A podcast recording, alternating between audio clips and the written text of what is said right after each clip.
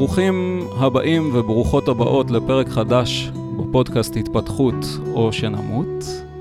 והיום אנחנו הולכים לדבר על נושא מאוד מעניין, פיברומיאלגיה, נושא שלא כולם כל כך מבינים מה קורה עם זה, ועם זאת הוא צף ועולה אצל די הרבה אנשים בזמן האחרון. נמצאת איתי סו כהן שגיא, שפיתחה אה, שיטה ייחודית לעבודה מול מצבים כאלה של כאבים כרוניים ובטח פיברו. אהלן סו, אני שמח לארח אותך. תודה גדולה. אני רוצה שתספרי קצת על עצמך ועל העיסוק שלך כיום, אה, ואחר כך ניכנס לשיחה שקשורה בפיברו, בכאב כרוני, ואיך אנחנו או נרפאים או לפחות מקלים על עצמנו. אז בואי תספרי על עצמך קצת. כיום אני מטפלת ועוזרת לאנשים עם כאבים כרוניים, עם... Uh...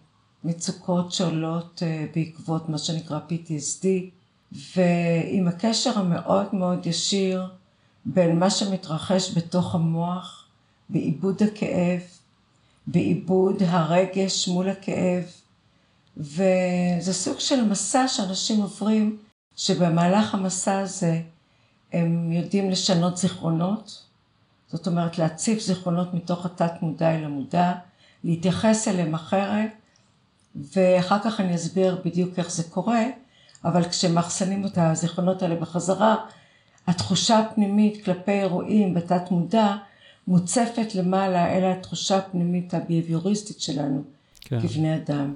יש בזה אלמנטים ביהביוריסטיים מאוד מאוד חזקים בשיטה הזאת. וזה כל הזמן מתוך נקודת ההנחה שהמוח שלנו הוא נוירופלסטי, והוא מין שריר שמוכן ללישה, לעיסוי ולעבודה כל הזמן. בהחלט כן. אני באמת את המחקר הקטן הזה שעשיתי, לא במעבדה אה, בבית חולים, אלא בתוך מעבדת המוח שלי, התחלתי באמת מהעובדה שהמוח הוא נוירופלסטי. הוא נוירופלסטי, הוא פלסטי לחלוטין. כן. הוא כמו חומר ביד היוצר, אפשר לשנות אותו. צריך לדבר איתו בשפת המוח, בשפה טכנולוגית, כי המוח הוא טכנולוגי לחלוטין. כן. זאת אומרת שניתן להשפיע עליו. הוא לא ממש מחליט את ההחלטות עבורנו, אלא לפי אותם הרגלים שאנחנו אימצנו לעצמנו בחיים שלנו. כן. אני רוצה לשאול אותך, קודם כל, מה זה פיברומיאלגיה? זה מונח שאני יודע שההגדרה שלו היא לא עד הסוף מדויקת, והרפואה המערבית לא ממש יודעת מה עושים עם הדבר הזה. תראה, המצב היום הוא הרבה יותר טוב מאשר הוא היה למשל לפני עשר שנים. בגלל שקמו אנשים ואמרו, המחלה אינה שקופה, תראו אותנו ותראו מה קורה. אז ההגדרה היום של פיברומיאלגיה, הפירוש בעברית זה דאבת שרירים. ומדובר על כאבים שמפושטים בכל הגוף. יש ברקע גם בעיות של אה, דלקות במפרקים, בגלל זה גם ראומטולוג אה, מעורב במתן של הטיפול, ונשים מתלוננות על הרבה מאוד דברים. בעצם דלית, שהיא יושבת ראש עמותה נהדרת שעוסקת בתחום הזה, אומרת שאין איזשהו סימפטום שתזכירו שהוא לא משוייך למחלה הזאת. אני, וסליחה בפני כל מי שלא מקבל את זה, קוראת לזה יותר סינדרום מאשר מחלה. זה אוסף של כל מיני אלמנטים שגורמים לכאב, לשיבוש במהלך החיים, לרצון לפעמים לשהות במיטה, לדיכאון, לחוסר יכולת לעבוד במשרה מסודרת, ובעצם הופך את האנשים לחיות לצד החיים ולא את החיים, שזה הכי עצוב פה בכל הסיפור. העלית את העניין הזה של uh, שרירים, דאבת שרירים. אני חשבתי לתומי שזה קשור בעצבים, האם זה קשור גם בעצבים או, ב, או בעיקר בשרירים? ושאלה שנייה, למה נשים פוגשות את זה הרבה יותר מגברים? אז קודם כל, אה, זה קשור בהחלט למערכת העצבית. שריר מוצבב על ידי מערכת עצבית. ובוא נגיד שזה לא מביא את מערכת העצבים לקלקול קשה, כמו בטרשת נפוצה למשל. כן. אך זה קשור מאוד לתשדורת העצבית ולפענוח של תחושות במוח. כיצד תחושות מתפענחות בתוך המוח? כיצד קורה הפענוח שם? וזה מאוד קשור להיפרסנסטיביות, לרגישות יתר. אוקיי. ומה לעשות, הגבר הצייד, הוא אמור לשמור על הרגשות שלו סגורים, ולא לתת להם להשתלט עליו, כי אז החיה תטרוף אותו. והאישה היא המלקטת, היא זאת שמגדלת את הילדים, היא זאת שמכילה בתוך רחמה את העובר הזה, ומטפחת אותו ומולידה אותו לחיים, ושומרת עליו עד גיל מסוים, והרבה יותר מחוברת לעולם הרגשי. כן, למדנו גם שאצל אה, נשים יש אה, הרבה יותר קורטיזול בגוף מאשר אצל גברים, כי הן מכוותות לדאוג לצאצאים ולהיות כל הזמן קשובות לסכנה. נכון, בהחלט. עכשיו, להיות קשובות לסכנה, מה שאתה פותח כרגע, זה שונה, זה סכנה אחרת. הגבר כל הזמן בדריכות של סכנה איומית על חייו, כי יוצא לצוד, הגבר, כן. הארכיטיפ של הגבר החי. כן. האישה לעומת זאת, הרגישות שלה היא כלפי התנהלות אנושית של הילדים שלה, זה, זה משהו שונה לחלוטין. הילד, כפי שהיה, הוזכר בעקרון הרצף, שזה ספר שיצא בזמנו ודיבר עלינו כנשים ומה יש לנו בתוך התת תודעה ובתודעה החשופה יותר, אוקיי? במוכר ובלא מוכר, שזה באמת איזשהו אינסטינקט מאוד ברור של שמירה על הילדים שלנו. כן. ולכן פיתחו את הגישה של לקחת איתך את התינוק למקום העבודה, להעניק אותו תקופה יותר ארוכה, ולתת לו את האפשרות לחופש. זאת אומרת, תינוק של פעם, ואפשר עוד לראות את זה בשבטים, תינוק של, אה, שגדל בתוך סביבה טבעית לחלוטין, נותנים לו ללכת ולזכור את השטח, ולא רצים אחריו כל הזמן. לא בודקים איפה הוא, אין חרדה לאיפה הוא נמצא, סומכים עליו שיודע לשמור על עצמו. כן, אני רוצה שנחזור שוב לפיברו ולשאול אותך, כן. איפה פגשת את הפיברו לראשונה? האם זו חוויה אישית שלך, או שזה אצל האחרים רק? תראה, את המושג של הפיברומיאלגיה, אני גיליתי כנראה כשחיפשתי אנשים שסובלים מכאבים כרוניים. את הידיעה שאני בעצמי סובלת מתסמינים של פיברומיאלגיה, אני יכולה לומר שלפני כמה שנים אובחנתי, ואז קיבלתי את הגושפנקה, ואז נזכרתי שמאז הילדות בעצם סבלתי מכאבים במפרקים, מאז ומתמיד. הרגשתי שכואבים לי המפרקים, כואבות לי ברכיים, כואבים לי מרפקים, כואב לי הגוף, בעיקר בחורף, כשנהיה קר יותר. ממש לא ידעו מה לעשות עם זה. זאת אומרת, הסתובבת רוב חייך עם uh, כאבים בגוף, שאין לך הסבר לזה ואף אחד לא יודע להסביר. האם פגשת את המקום הזה שבו יש דה-לגיטימציה של אנשים אחרים, אולי של ההורים, אולי של הרופאים, ואומרים לך, תקשיבי, את מדמיינת. לא, אני לא פגשתי את זה, כי לא הלכתי יותר מדי לרופאים. אוקיי. Okay. כי אני מאוד קשובה לגוף שלי ואני מאמינה לגוף שלי. ואני לא צריכה לקבל מאף אחד גושפנקה לשום דבר. אני מקשיבה לגוף שלי. אני יכולה לתת לך דוגמה שהרגשתי שהמצב שלי הוא רע לאחרונה, כי יש לי גם פגיעה בעמוד השדרה שקשורה לשלד. כן. גם משהו שקשור לגיל ניווני. והלכתי ובדקתי את זה על דעת עצמי. שום רופא לא שלח אותי. כן. הייתי צריכה הפנייה של רופא לעשות MRI, אבל בדיוק הבוקר קראתי את התוצאות של זה, וגם קיבלתי את התוצאות של רופא, ואכן מה שחשתי בגוף שלי הוא אמיתי, הוא קיים. כן.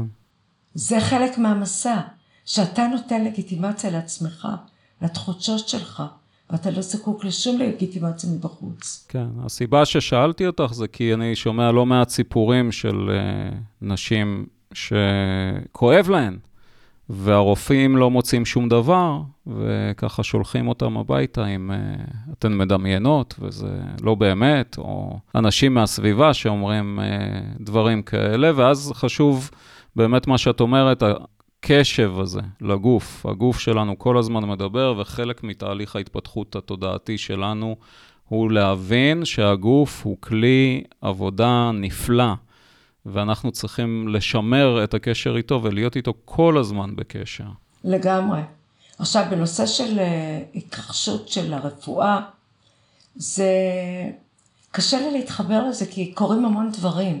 יש הרבה סקרנות כלפי המחלה, יש הרבה כסף בפיתוח של תרופות, שמאוד מאוד רוצים למצוא איזשהו פתרון תרופתי יחידי שמכוון למחלה הזאת, יש פה אינטרסים כלכליים, אבל יחד עם זאת במקביל, באחד מהסמינרים שהשתתפתי, שמעה אותי מישהי שהיא רופאת משפחה, והזמינה אותי לכנס שאמור היה להתקיים יומיים אחרי פרוץ המלחמה, בנושא של כאב, שרופאי משפחה מגיעים כדי לשמוע אנשים שפיתחו שיטות שקשורות לכאבים על מנת לתת מענה למטופלים שלהם.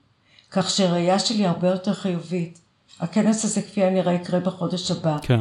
יש הרבה מאוד מודעות, הבנה ורצון טוב של רופאי משפחה לעזור למטופלים שלהם. כן.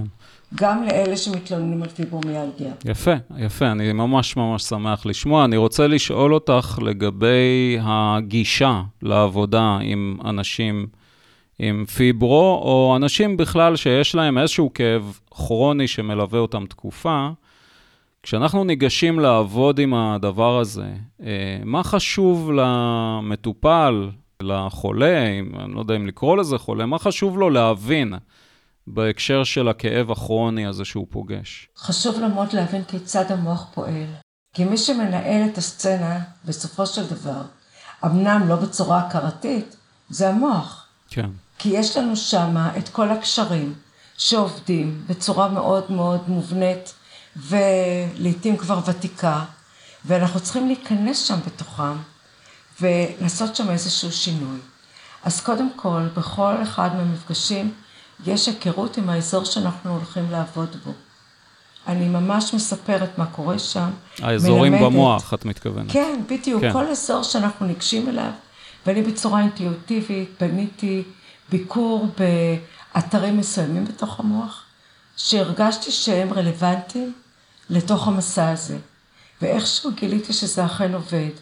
אז כשאני נכנסת עם האנשים לתוך האמיגדלה בדמיון מודרך, אז לפני זה הם לומדים מה התפקיד של האמיגדלה, כיצד היא מפעילה אותנו, אוקיי? כן. אז יש שם את הקטע הסכולסטי שמאוד חשוב.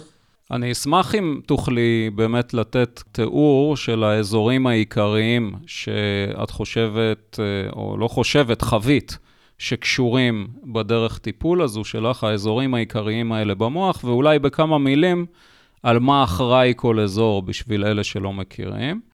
אוקיי. Okay.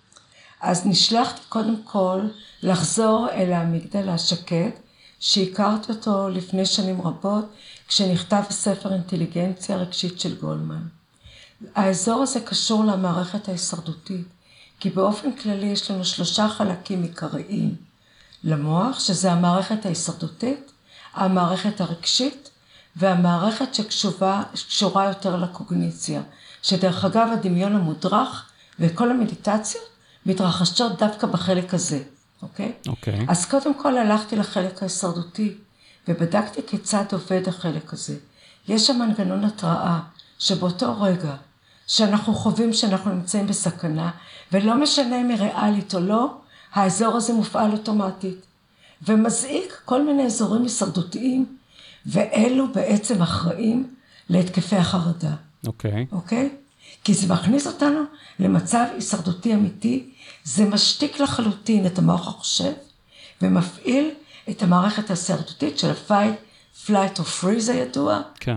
שהוסיפו לו גם את הפיינט, כן. שלפעמים מתעלפים, ואז בעצם אנחנו לא מסוגלות, בעיקר אני מדברת על נשים, נשים כן. לא מסוגלות להגיב בצורה רציונלית. ואנחנו ממש מתמכרות לזה. מתוך מצוקה של חוסר יכולת לעשות משהו אחר. ממש ככה, אוקיי? אז גיליתי את המקום הזה, וזה המקום הראשון שביקרנו. וכבר בתוך הדמיון המדרוך הראשון, אני לוקחת את המטופלות, לפגוש את הילד הפנימי, את הילדה הפנימית שם. כי בדמיון מודרך, אנחנו נכנסים בתוך מיני מיני חללית כזאת, כשאנחנו הופכות למיני מיני מיני, ונכנסות לתוך מקום סגור, שיש לנו מלווה שפותח אותו עבורנו, ומבקרות בתוך המוח. ושם אני, בתוך המגדלה, שם אני מנחה את המטופלות לפגוש ילדה קטנה, ואנחנו מקשיבות למה שהיא אומרת. אז כבר איבדנו איזושהי שליטה על הרציו. ואנחנו מתחילות להקשיב שם לרגש שלנו. כן. זה בפעם הראשונה. קודם אמרת שהדמיון המודרך נשאר במוח המודרני שלנו, בעצם מפעיל אותו כל הזמן, אז אני מבין שעצם הדמיון המודרך מאפשר לנו להיות באיזשהו סוג של שליטה, ולא באובדן שליטה מוחלט, כדי שבאמת אפשר יהיה לקיים את התהליך הזה.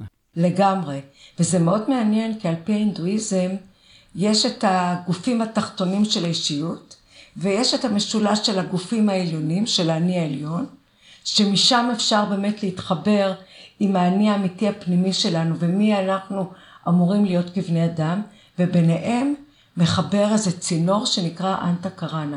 זה כמו בית של ילדים, של ריבוע עם גג, ובאמצע יש אבל איזשהו גוף שמחבר והגג מרחב. מדהים. והאנטה קראנה זה הדמיון. Mm, ללא דמיון אי אפשר לעשות התפתחות. לגמרי. אי אפשר, אוקיי? אז אין ספק שכל השיטה הזאת מושתתת הרבה מאוד על דמיון מודרך, ויחד עם ידיעה של מה מתרחש שם. כן. אז דיברת על האמיגדלה, ואיזה עוד חלקים מעורבים? אחר כך, משם אנחנו הולכים ישירות לחלק הקיצון לזה, שזה המוח החושב, שזה נקרא pre-frontal cortex, זה המוח הקדם-מצחי. כן. ובמוח הקדם-מצחי מתנהלים תהליכים שקשורים להיגיון, לבחירה הגיונית, ליכולת שלי לווסת את הרגשות שלי, כל אותם דברים נמצאים שם. ומה אנחנו עושים בעצם? אנחנו לוקחים את הילדה הפנימית מהמגדלה, ולוקחים אותה לתוך חדר מחשבים גדול כזה, ושם אנחנו יכולים לשלוט במה שקורה. ואנחנו מראים לה את הסרטון הזה של אותו רגע שהיא העלתה קודם בדמיון המודרך של אותו שיעור, כי מתחילים באמיגדלה, כן. ושם אנחנו משנות את הסרטון למשהו חדש, למשהו אחר. עכשיו, מה שאת מביאה כאן זה ייצוג בעצם של שני החלקים האלה במוח, הילדה הקטנה כייצוג של האמיגדלה, והילדה הבוגרת כייצוג, או האישה. האישה הבוגרת כייצוג של הפריפרונטל קורטקס. בדיוק. ואז עבודה מול אה, זיכרונות או מול אירועים, כשבסוף זה מתקשר איכשהו לפיברו או לכאבים כרוניים? בוודאי.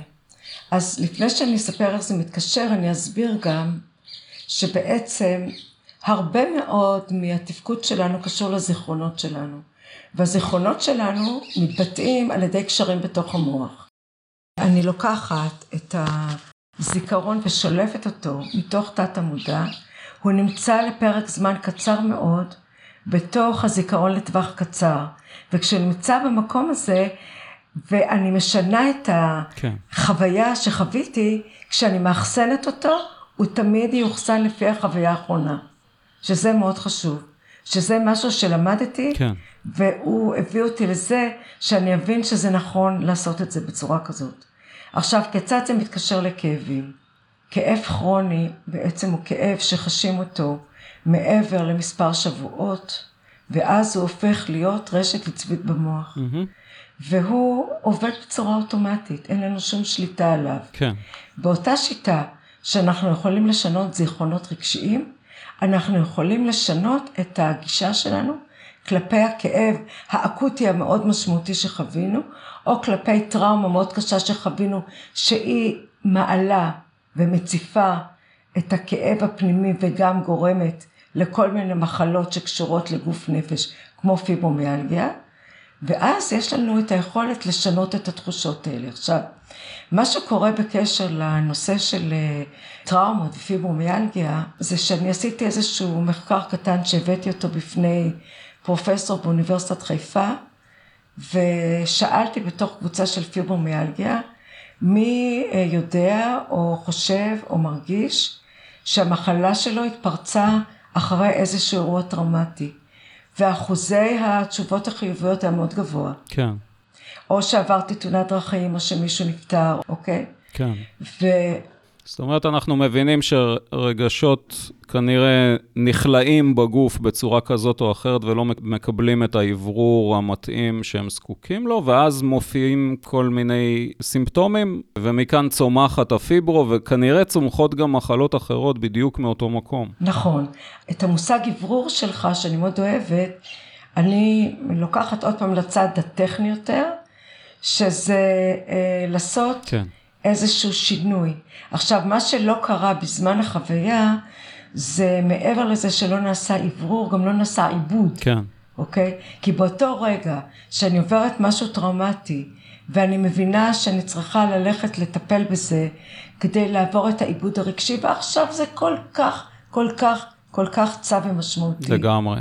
היינו צריכים את הטלטלה הנוראית הזאת כדי להבין שברגע שחווים טראומה, אם היא לא עוברת עיבוד, כל הגוף שלי בצמרמורת עכשיו, אם היא לא עוברת את העיבוד בזמן הנכון, כן. זה ייצור אחר כך הפרעות רבות. כן. כן. ולכן אני ראיתי את הדבר הזה. אז זו, זו ממש קריאה לכל אלה שחווים עכשיו נכון. כל מיני חוויות uh, יוצאות דופן. בהחלט. לעשות עם הדבר הזה עבודה עכשיו, לא עכשיו. לא לחכות.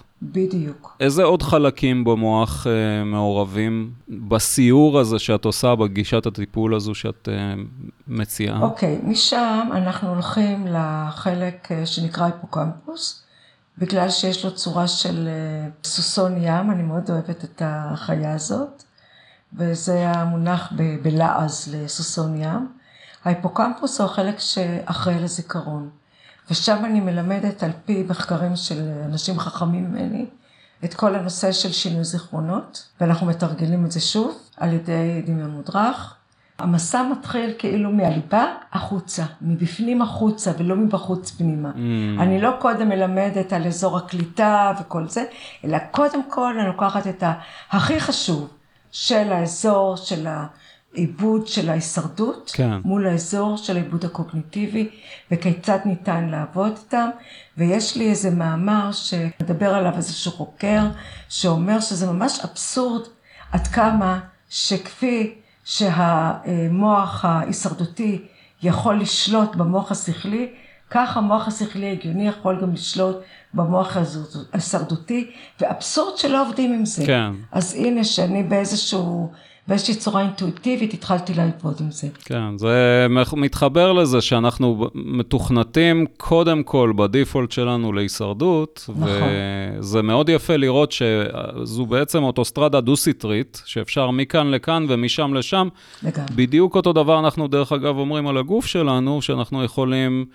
גם דרך המחשבות שלנו להתחיל להשפיע על מה שמתחולל בגוף, וגם דרך תנועות של הגוף אנחנו יכולים להשפיע על מה שמתחולל לנו במחשבות. לחלוטין. בהחלט זה מה שנקרא קוהרנטיות אה, לפי דיספנסה. כן. שאנחנו כן יכולים לבוא וליצור איזשהו איזון בין מערכות בתוך הגוף שלנו. כן.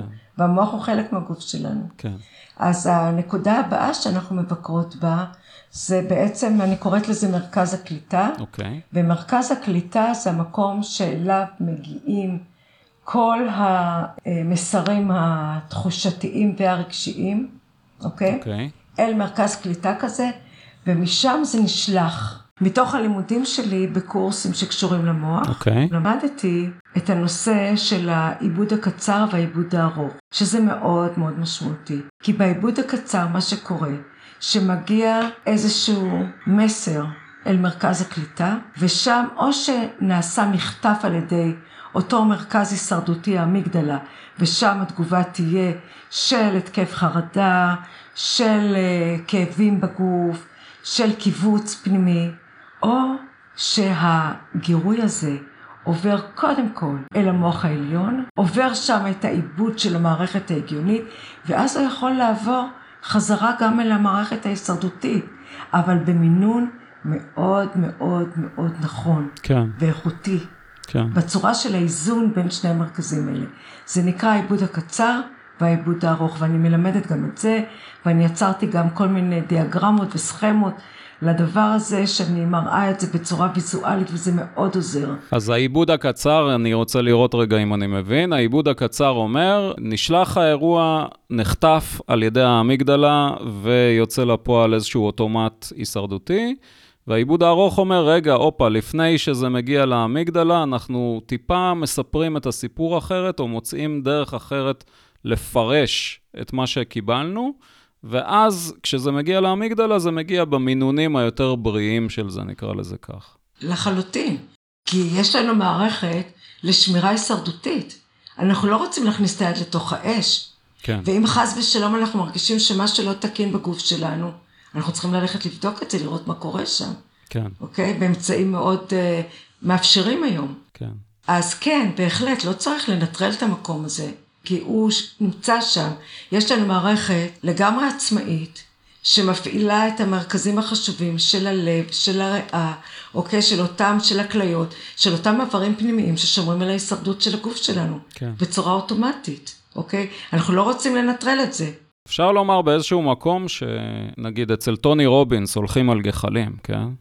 אפשר לומר שבאיזשהו מקום, לפני שאנשים הולכים על הגחלים, הם מפעילים את העיבוד הארוך הזה, כך שמערכת ההישרדות היא לא במצוקה כל כך גדולה, אילולא היו מפעילים את העיבוד הארוך הזה, ונותנים שם עוד איזשהו נדבך שכנראה מקטין מאוד את הפן המנטלי של הכאב. יכול להיות שזה משהו דומה בתהליך. לגמרי. אני מאמינה שכך, כי ברגע שהפחד, כאב משתלט עליך, בחיים לא תעלה על הגחלים, כן. אוקיי? איך שאני מסתכל על כאב או על הגברה של כאב, מבחינתי יש לו שני מאפיינים עיקריים ברובד המנטלי שלו. או שאני נזכר כמה כאב לי, ואני מביא את זה עכשיו לפני שכואב לי כרגע פיזית, או שאני הולך אל העתיד ויודע או חוזה, צופה, כמה יכאב לי תכף, שאני מקדים תרופה למכה, אם בכלל אפשר לקרוא לזה תרופה במכה, ומכאיב לעצמי את הכאב המנטלי עוד לפני שפגשתי את הכאב הפיזי. ואז אנחנו אומרים, גם העתיד יכול להזיק לי, גם העבר יכול להזיק לי, והדבר היחיד שיכול להקל עליי זה הנוכחות ברגע הזה, והמפגש עם הכאב כפי שהוא פיזית כרגע, בלי להעמיס עליו את הפרשנויות האלה שלי. זה כל כך, כל כך, כל כך מדויק, ויש לי שקופית עם ציטטה של דיספנסה בסוף הקורס, זה לשנות את, ההווה, את העתיד ולחיות את ההווה. ממש לשנות את העתיד, את מה שהולך לקרות. ואני משערת, אני לא הלכתי מעולם על גחלים, אני משערת שמי שהולך על גחלים, יש לו את היכולת המדיטטיבית לנטרל את הפחד מהכאב, ובכלל לנטרל את העיבוד של הכאב במוח באותו רגע. כן, נכנס לאיזשהו מצב שהוא יודע שלא הולך לכאוב לו, הוא בסך הכל הולך על גחלים, אז מה, אוקיי? כן. ועובדה שגם הרגליים שלו לא יוצאות עם כוויות, כן. שזה מאוד מעניין. מאוד מעניין, כן, הקשר הזה שאתה יצרת. כן. האם יש אזורים נוספים במוח שאנחנו יודעים שמעורבים בתהליך הזה? כן, בהחלט. אחרי שאנחנו הכרנו את אה, חדר הקליטה, אנחנו מכירים את מה קורה לאותם גירויים כשהם נכנסים לחדר הקליטה, מעובדים פה או פה, או בשני המקומות, ומה זה בעצם אחר כך נותן לגוף עצמו, איזה הורמונים מופרשים לתוך הגוף, ואנחנו לומדים שיש לנו בעצם בית מרקחת שלם בתוך המוח. ובית המרקחת השלם הזה הוא מה שקורה במעבר בין מסר למסר למסר למסר בתוך המערכת העצבית, שנקרא המרחב הסינפטי, mm-hmm. אתם לא צריכים לזכור את כל המינוחים, אבל שם מה שקורה מאוד חשוב, שיש מעברים של חומרים ביוכימיים שנקראים נורוטרנסמיטורים. כן. והנורוטרנסמיטורים הם אלה שמעבירים את כל החומרים שבסופו של דבר ייצרו את, התגובה. תגובה גם בגוף וגם בנפש, כן. אוקיי? וזה מאוד חשוב מה מופעל שם.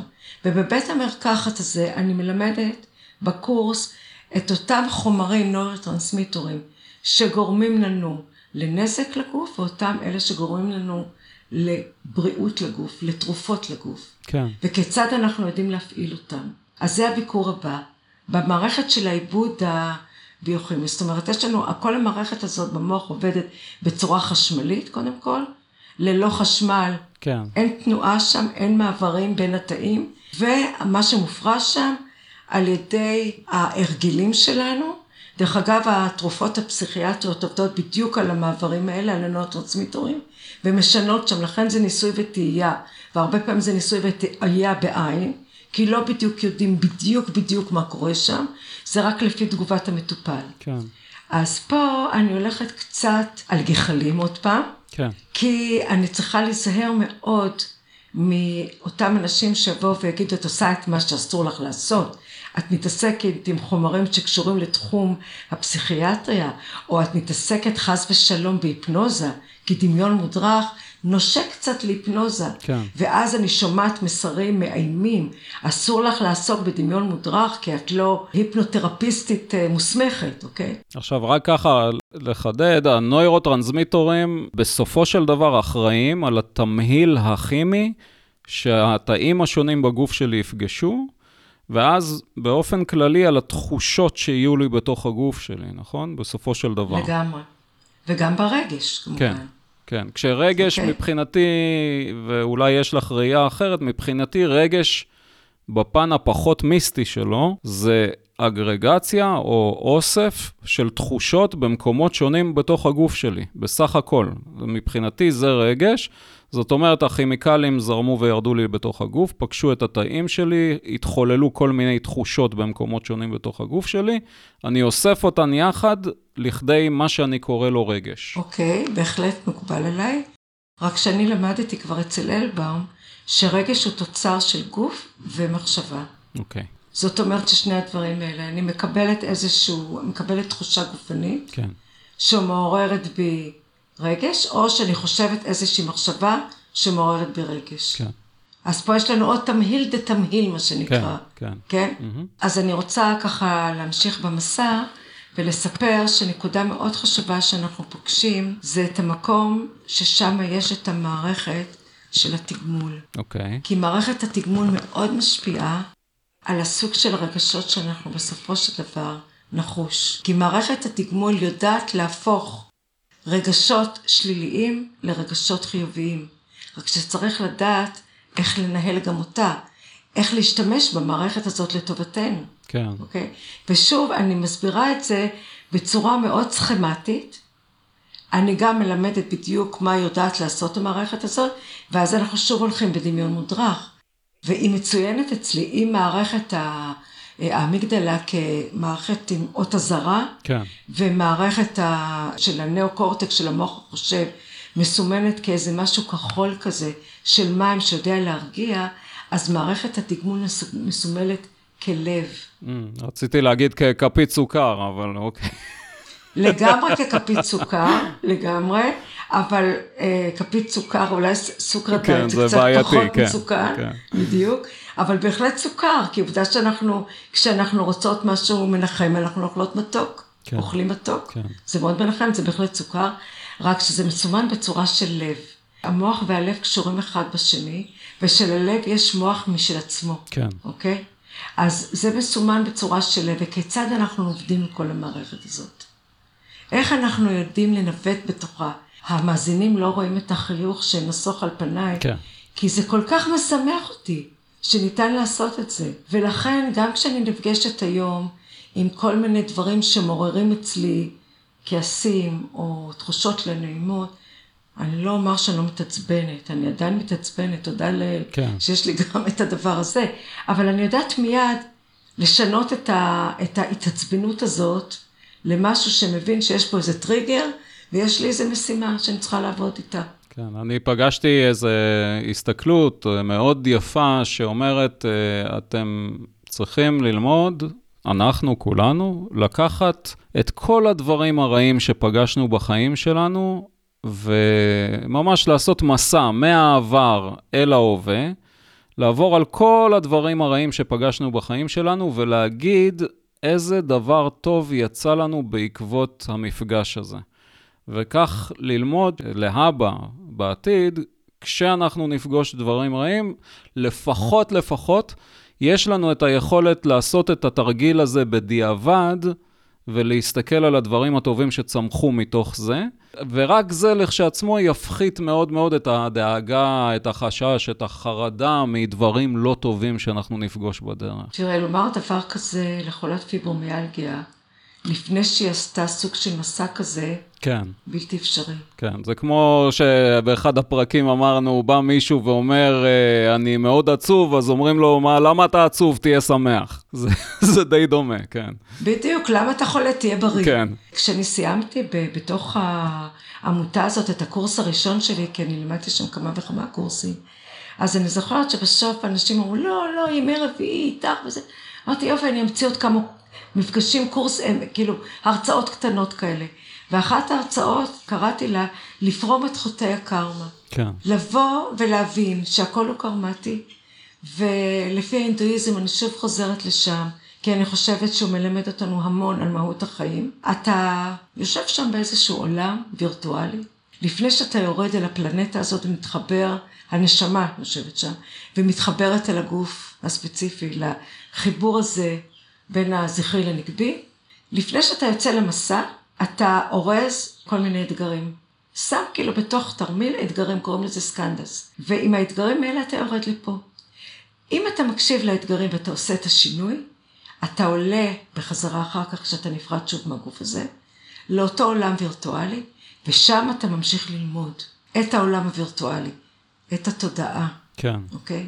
זה מסע תודעתי. ואז אתה יורד שוב עם אתגרים גבוהים יותר, נאמר. עד שאתה מגיע לבודה, שאתה לא צריך יותר לרדת לכאן. כן. ובעצם, כשאתה מתחיל להיות מודע לזה, ואתה לוקח אחריות על זה, אז אתה עושה את השינוי. הבעיה הגדולה היא שרוב האנשים שחולים במחלות שכאלה, מתקשים מאוד לקחת אחריות, שאולי אני הבאתי את זה על עצמי, מה פתאום? כן. זה קרה לי, מה פתאום? ואז כשאתה מתחיל להיכנס לעבר הרגשי שלך, וכפי שאתה אומר, עובד עם כל אותם דברים, אני מאמינה שברגע שאנחנו עוזבים את העולם הזה, לא תמיד באמת עשינו את הכל, אבל אם עשינו חלק נכבד, דיינו. כן. זאת אומרת, אם כל פעם מחדש שאנחנו פוגשים איזשהו אתגר, איזושהי אי נוחות בגוף שלנו או ברגש שלנו, ואנחנו מסכימים לעבור איזשהו מסע של לבדוק מה אנחנו צריכים לשנות בתוך עצמנו, הרווחנו בענק. אבל כאן אנחנו כבר מגיעים למסע של הנשמה. כן. ואני מאוד שמחה שנחשפתי למסעות כאלה, וגם זה מקבל מקום בתוך המסע הזה. כי בסופו של דבר זה מסע של הנשמה. לגמרי. האם יצא לך לפגוש חולות פיברו, שאחרי ברור הדברים ואיזושהי שיחה, הן מבינות שאולי לא בא להן להחלים, לא כדאי. יש איזה משהו שאנחנו מרוויחות שם ש... לא. לא. אז לא היה מצב של להאחז בזהות הזו החולה.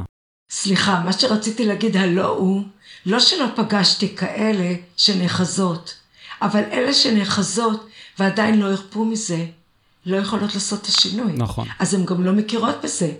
זאת אומרת, יש לי איזה חולה אחת, ממש, שזה לא יאומן. ובשבוע שעבר אני הנחיתי קבוצה בתוך אותה עמותה של הפיברומיאלגיה, ובקבוצה הזאת, מסתבר שראיתי את השם שלה כמאזינה. אוקיי. כי היא לא פתחה מסך. זאת הייתה קבוצה לשם שיתוף במצב המאוד אה, מורכב שאנחנו נמצאים, נמצאים פה כרגע במדינה. קבוצה שבאה כדי לשתף, שאנשים ישתפו מה הם מרגישים, וזה בשיתוף עם עוד קבוצות של כל מיני תסמינים שמאוד פוגעים בגוף. כן. ואז היא הייתה שם, ומצאתי אותה באותו מקום. והיו שם אנשים גיבורים שלא הכרתי, שאמרו לה, אבל תקשיבי, אבל תקשיבי, והיא, אבל איך, אבל איך, וכל כך עשה לי טוב המפגש הזה, ואני רוצה לראות אתכם עוד פעם. אבל היא עדיין נאחזת שם במשהו. כן, כן. מאוד קשה. ואני לא אפרט פה מה עבר עליה, אבל עברו עליה דברים שעצרו אצלה קיבעונות רגשיים מאוד קשים. וקשה לה לוותר על זה מהסיבות שלה. כן. כי אם חס ושלום היא תוותר על זה, היא תתחיל באמת לחיות. ואחד הפחדים הכי גדולים שיש לנו, זה באמת לחיות. זה באמת להעז כן, לחיות. כן, ואז בדיוק. השאלה... איך אתה אמרת? כן. מודעות או למות? התפתחות או שנמות, זה השם של הפודקאסט. התפתחות או כן. שנמות, בדיוק. ומי שמפחד מההתפתחות, הוא לא חי, כן. הוא מת, הוא שורד, אוקיי? כן, אז בעצם המוות הזה שאנחנו מדברים עליו כרגע הוא לא חידלון של הגוף, הוא המקום שבו אנחנו נכנסים לאיזושהי סטגנציה, ואנחנו בעצם אומרים, איפה שאין תנועה, אין חיים. לחלוטין. וזה אומר המסע. כן. תנועה, תנועה, תנועה. תמיד להיות בתנועה. כן, ואחת הבעיות של הפיברומיאלגיה, שהתנועה הפיזית של אה, החולים בה היא מאוד מוגבלת. כי כשכואב, אז אנחנו לא בתנועה. לא בתנועה. ואם אנחנו לא בתנועה, יותר כואב לנו. נכון. כי כשאין זרימה טובה בדם, אז יותר כואב לנו. השרירים כואבים כשאין זרימה בדם. זה כמו ששמים רגל על רגל להרבה זמן, ואין תנועה שם של דם, אז ההתעוררות כביכול של התנועה מכאיבה לנו. כן. זאת אומרת שבאיזשהו מקום אנחנו חייבים להיות בתנועה. וחולות פיברומיאלגיה מאוד מאוד נשלחות למקום של תנועה, של אה, לעשות אה, פילאטיס, ולעשות פלדנקרייס, ולעשות הליכות במסגרת היכולת שלך, וכל פעם לאתגר את הגוף יותר ויותר. כן. ולאפשר את התנועה הזאת, ואני תמיד מדגישה את זה, שאנחנו חייבות להיות בתנועה, כן. לא בסטגנציה. כי סטגנציה יוצרת את הכאבים. כאבים בגוף זה סטגנציה. כן. זה אי זרימה של דם באותם השרירים. כן. לחלוטין. עכשיו, אה, שאלה שמאוד יכולה לתמוך באנשים, נשים, גברים, בעיקר נשים שנאחזות בזהות הזו של חולת הפיברו, זה באמת לעצור רגע, לעמוד מול המראה ולשאול את עצמי, הכי פתוח שאפשר, מה אני מרוויחה מזה שזה נשאר אצלי ואני לא מוכנה לשחרר. ותמיד תמיד יש לנו רווח סמוי בדברים האלה, תמיד הוא ישנו שם, ואם שואלים באמת את השאלה ככה פתוחה, בלי לכעוס על עצמנו, עם ההבנה שזה טבע הדברים, בסוף נגלה שם איזושהי תשובה נפלאה, שעם התשובה הזו כבר אפשר להתחיל לעבוד ואפשר לצאת לדרך. אני מסכימה איתך בהחלט. אני לא רוצה לקלקל את ההפתעה, כי לאנשים מאוד מאוד קשה לשמוע את זה בתוך עצמם. זה מאוד קשור לקורבנות. כן, כן. ולמה, למה קורבנות? כי הרבה מאיתנו שמנו את עצמנו כקורבן בתוך המערך המש, המשפחתי. אני למדתי טיפול משפחתי, כי ברגע שהייתי למשל הילדה ההורית, הייתי קורבן של הנסיבות, לקחתי את הכל על עצמי. כן. אף אחד לא דרש ממני לעשות את זה. זאת הקרמה שלי.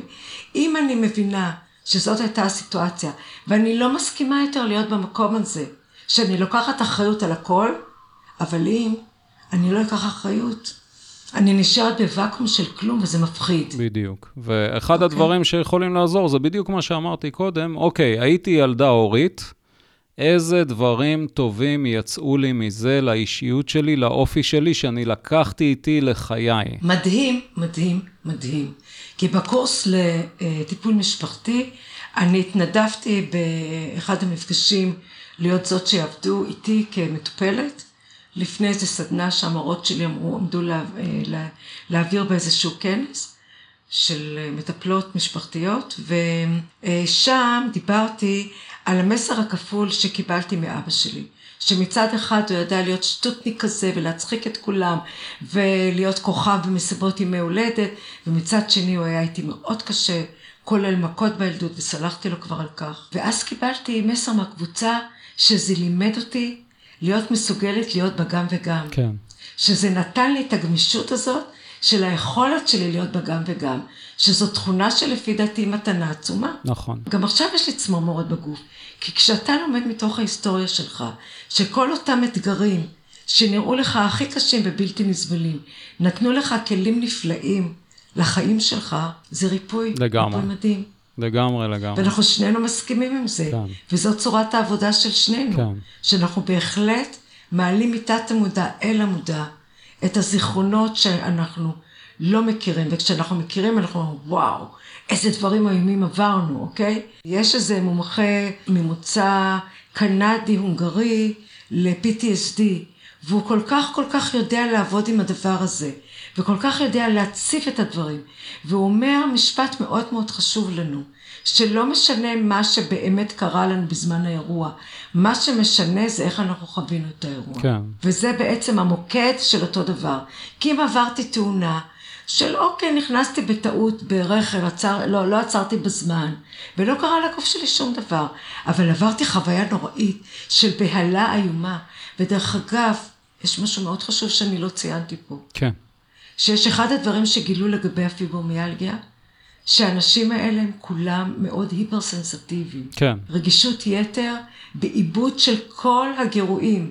זה רגישות יתר בשמיעה. ורג... זאת אומרת, הבעל שלי לועס וזה מפריע לי. או הילד שלי עובד על המחשב ו... ואני שומעת את הטקטוקים וזה, מפ... וזה לקחת על זה אחריות. כי אני לא יכולה כל הזמן לדרוש מהסביבה שתתחשב ברגישות שלי. כן. אני לוקחת אחריות על הרגישות של עצמי. היפרסנסטיביות זה דבר שקשה, זה כמו חום גבוה. קשה מאוד להתמודד איתו ולבטל אותו, כי זה קיים. כן. אבל לוקחים על זה אחריות. וזה רגישות יתר גם ברגש. כן. אוקיי? כן. וגם בעיבוד של הכאב. על זה מדברים בפיברומיאלגיה. כן. שיש רגישות יתר בעיבוד הכאב במוח. וצריך להבין את זה.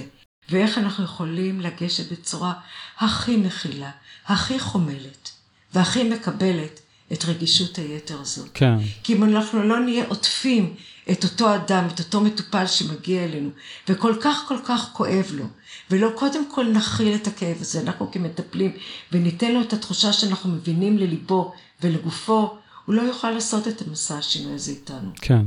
אני רוצה לשאול אותך על אה, אחוזי ההצלחה או סיפורי הצלחה, והאם אחרי שאנחנו מצליחים, צריך להמשיך ולעבוד בזה כדי לשמר את הדבר. אה, האם יש להם אה, ממש פרוטוקול של עבודה אחרי שהם סיימו, נאמר, את הקורס איתך, או סיימו סדרה של טיפולים איתך, כדי שהם יוכלו באמת להחזיק איכות חיים? אוקיי. Okay. אז אני הכרתי לפני שלוש שנים, ממש לפני הקורונה זה, זה כבר שלוש וחצי שנים, מישהו שיש ברשותו מעבד, מעבדת מחקר באוניברסיטת חיפה. הוא איש מקסים ומאוד התחברנו.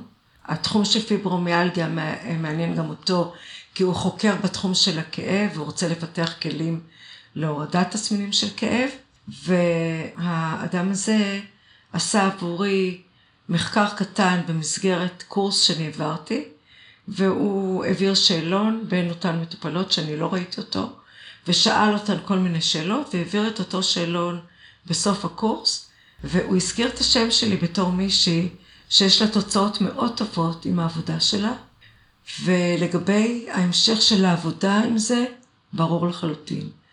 כל אחד יוצא עם ארגז כלים מאוד מובנה וברור, ואני תמיד אומרת לתרגל, לתרגל, לתרגל. אם לא מתרגלים בין מפגש למפגש... זה הולך לאיבוד. זה פחות אפקטיבי. כי שוב, אנחנו זוכרים שהנטייה הטבעית של הגוף שלנו, והיא נטייה מאוד מאוד חזקה, זה לחזור בחזרה לתוכנת ההישרדות. נכון, נכון. ולא רק לחזור לתוכנת ההישרדות, אלא ההרגלים האלה שלנו, כל כך חזקים, שהם יותר חזקים מהרצון שלנו לבוא ולשנות אותם. כי כמו שאתה אמרת, אני הולך להפסיד שם כל מיני דברים בדרך. כן, כן. הרבה יותר קל לנו לחיות עם מה שאנחנו רגילים אליו, מאשר לעשות את הצעד הזה לשינוי. לגמרי. אנחנו מגיעים לסופה של התוכנית, ואני חושב שהנימה האופטימית כאן זה שיש תוצאות מאוד יפות, וישנו פרוטוקול שאם תקפידו או תקפדנה לתרגל אותו יום-יום, אז איכות החיים בהכרח תהיה טובה יותר. אני רוצה להודות לך על שיחה סופר סופר מעניינת, ואני רוצה שתספרי למי שרוצה לבוא, למי שחולה בפיברו או סובלת מאיזשהו כאב כרוני, גם גברים דרך אגב. בשמחה. כיום אני מלמדת בזום, ואני גם מקבלת מטופלים בקליניקה שלי בתל אביב. בדרך כלל עשרה מפגשים מובנים מאוד, שיוצאים איתם עם כלים טובים. אנשים יוצאים לדרכם, תמיד יכולים לפנות אליי. כן. ולקבל איזשהו כוונון עדין. ודרך אגב, אני קראתי לעסק שלי מההתחלה F-Tuning, שזה Fine-Tuning, שזה כוונון עדין של המוח. כן. וזה מה שאנחנו עושים. כוונון עדין מאוד של המוח. יופי. וכל אחד יכול לעשות את זה. מהמם. אז אנחנו נשאיר כמובן את הפרטים ליצור איתך קשר, ואני רוצה להודות לך מאוד מאוד על שיחה מרתקת. המון תודה, סו. לך המון תודה שאירחת אותי לדעת. היה כיף גדול. תודה גדולה. להתראות. יופי, גם לי, להתראות.